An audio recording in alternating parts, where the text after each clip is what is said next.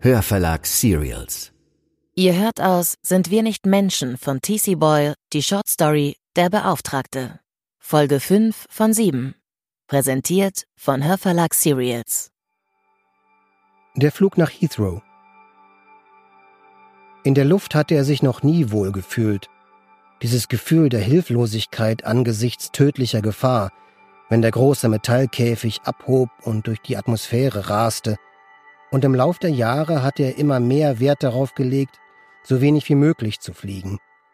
In den schönsten und entspannendsten Urlauben, die er mit Jan verbracht hatte, waren sie mit dem Wagen gefahren, entweder in einen Nationalpark oder auf eine Erkundungstour durch abgelegene Kleinstädte in Washington, Oregon und British Columbia. Sein letzter Flug nach Hawaii mit Jan zur Feier ihrer goldenen Hochzeit oder war es die silberne gewesen? War ein Albtraum gewesen, nichts als Turbulenzen, und irgendwann hatte er geglaubt, dass sie abstürzen würden und sich peinlicherweise in einen Beutel übergeben müssen. Daran musste er denken, als er sich durch das Gedränge im Mittelgang zu seinem Platz in der Economy Class schob. Seine Knie schmerzten vom abschüssigen Weg durch die Fluggastbrücke, und das Kreuz tat ihm weh, weil er den viel zu großen Koffer hinter sich hergezerrt hatte, in den er wahllos viel zu viele Sachen gepackt hatte, sogar ein zweites Paar Schuhe, obwohl er nur zwei Tage in London bleiben würde. Auf Kosten und nachdrücklichen Wunsch der Yorkshire Bank PLC. In den vier Monaten, seit er den Brief erhalten hatte, waren seine Ausgaben derart gestiegen, dass ihm Zweifel an der Sache kamen. Da war sie wieder, diese leise Stimme. Sie setzte ihm zu. Sie sagte ihm, er sei ein Dummkopf, der sich übers Ohr hauen ließ.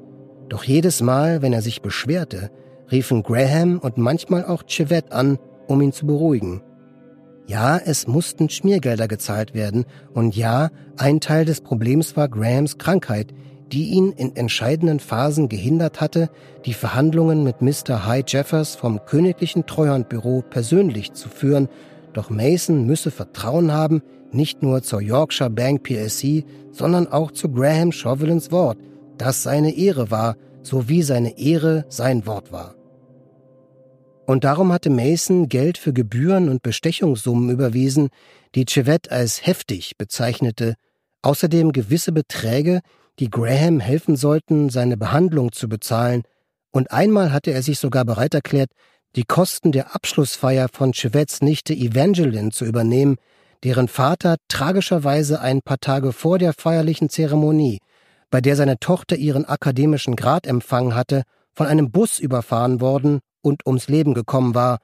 Mason hatte eine detaillierte Rechnung für Abendkleid, Ansteckbukett, Limousine und Essen in einem marokkanischen Restaurant erhalten, die sich über unglaubliche 1500 Dollar belief. All diese Auslagen würden ihm selbstverständlich erstattet werden, sobald das Geld freigegeben war. Es war Graham, der ihm vorschlug, nach London zu kommen und selbst zu sehen, wo der Hase im Pfeffer liegt, wie er sich ausdrückte.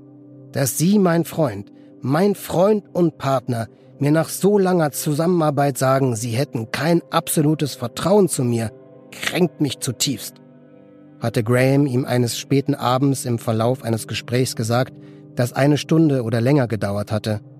Sie schaden meiner Reputation, hatte er vorwurfsvoll gesagt. Aber schlimmer, Mason, Schlimmer als das ist, sie verletzen meinen Stolz. Und was bleibt einem Mann in meiner Lage, der einer ungewissen Zukunft entgegengeht und sich im Himmel wird verantworten müssen, wenn nicht sein Stolz? Abgesehen von Liebe.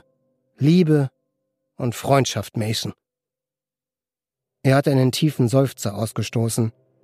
Ich werde Ihnen per Eilboten ein Flugticket schicken, hatte er gesagt. Sie wollen Klarheit? Die sollen Sie bekommen.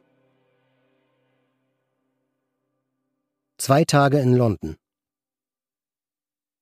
Wenn die Wände zu Hause einfach dastanden, so wusste er nichts davon. Sein Leben, das Leben eines Witwers, eines trauernden Hinterbliebenen, eines zu Tode gelangweilten, hatte eine radikale Wendung genommen. Obwohl er durch seine Arbeit und die Chemotherapie beansprucht war, hatte Graham Chauvelin es sich nicht nehmen lassen, Mason mit einem glänzenden, rotbraunen Mercedes am Flughafen abzuholen und zu seinem Hotel zu fahren, das bereits bezahlt war. Am Flughafen hatte es einen Augenblick der Verwirrung gegeben, denn nach einer überaus unbequemen und schlaflosen Nacht und mit 80 nicht besser auf den Beinen, als er es mit 79 gewesen war oder mit 81 sein würde, hatte Mason den vierschrötigen Mann in den 40ern mit kahlrasiertem Kopf und Händen so groß wie Baseballhandschuhe nicht für den Direktor für Operations und IT der Yorkshire Bank PLC, sondern für einen Gepäckträger gehalten. Ebenso wenig hatte er damit gerechnet, dass Graham schwarz war. Nicht, dass Mason irgendwelche Vorurteile gehabt hätte. Im Lauf der Jahre am College hat er mit allen möglichen Studenten zu tun gehabt und sehr darauf geachtet, sich jedem Einzelnen zu widmen, ganz gleich, wie sie aussahen und aus welchem Milieu sie stammten, aber er hatte sich Graham Chauvelin einfach anders vorgestellt. Das war natürlich sein eigener Fehler. Und vielleicht hatte es etwas mit dieser englischen Serie zu tun, in der es um Lords und Ladies und formvollendete englische Butler und Unterbutler und so weiter ging. Graham war also ein Schwarzer. Das war alles. Daran war nichts auszusetzen. Das Hotel, zu dem Graham ihn brachte, lag nur 20 Minuten vom Flughafen entfernt, und es war, soweit Mason das beurteilen konnte, auch kein Hotel, sondern eher eine Art Bed and Breakfast. Das Personal dort war ebenfalls schwarz, wie auch die meisten Leute auf der Straße. Aber er war müde, erschöpft.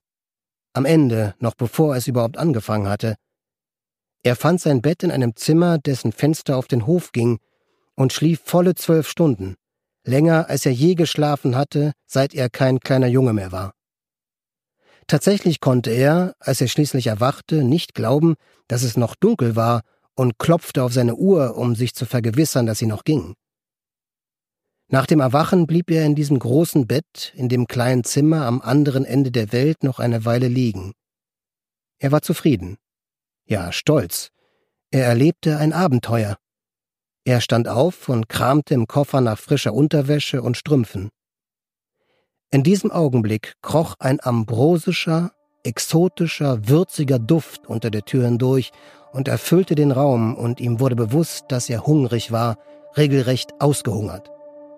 Er fragte sich, ob es für ein Frühstück schon zu spät oder vielleicht noch zu früh war, öffnete leise die Tür und trat in einen halbdunklen Flur, der zu einem hell beleuchteten Raum führte, dem Ursprung des köstlichen Geruchs. Vermutlich war das die Küche. Er hörte Stimmengemurmel. Seine Knie schmerzten, es fiel ihm schwer, die Füße zu heben, doch er ging durch den Flur zur Tür. Da er nicht wusste, welche Regeln in einem Bed and Breakfast galten, er und Jan waren immer in Hotels oder Motels abgestiegen, klopfte er leise an den Türrahmen und im selben Augenblick konnte er in den Raum sehen. Da waren ein blitzsauberer Gasherd, auf dem ein großer Aluminiumtopf stand, ein Tisch und Stühle, eine Wachstuchdecke, ein halbes Dutzend Bierflaschen und jemand, der am Tisch saß, ein stämmiger Schwarzer in einem ärmellosen weißen T-Shirt. Graham. Graham Chauvelin persönlich, der eine Zeitung vor sich ausgebreitet hatte und in seiner großen Hand eine Bierflasche hielt. Das war Folge 5 von Der Beauftragte, einer Shortstory von T.C. Boyle, gelesen von Florian Lukas. Abonniert am besten gleich den Feed, denn wir veröffentlichen alle zwei Tage einen weiteren Teil. Ab dem 24.02. gibt es dann TC Boyles Sind wir nicht Menschen mit vielen weiteren Short Stories um Genmanipulation, argentinische Ameisen und klavierspielende Mikroschweine im Handel. Und eine Geschichte liest der Meister der Short Story sogar höchstpersönlich. Oder ihr besorgt euch das Buch, veröffentlicht im Karl-Hanser Verlag, übersetzt von Annette Grube und Dirk van Gunsteren. Sind wir nicht Menschen und viele weitere Titel von TC Boyle findet ihr auf www.hörverlag.de oder www.hanser-literaturverlage.de. Die Links dorthin stehen in den Show Notes. Und wenn ihr noch weitere Fiction-Podcasts sucht, hätten wir da einen Vorschlag für euch.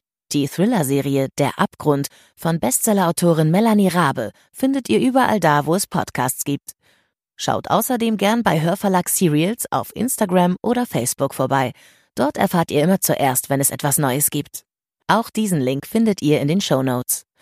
Lasst uns am besten eine Bewertung da, denn Reviews führen dazu, dass der Beauftragte in den Hörercharts bleibt.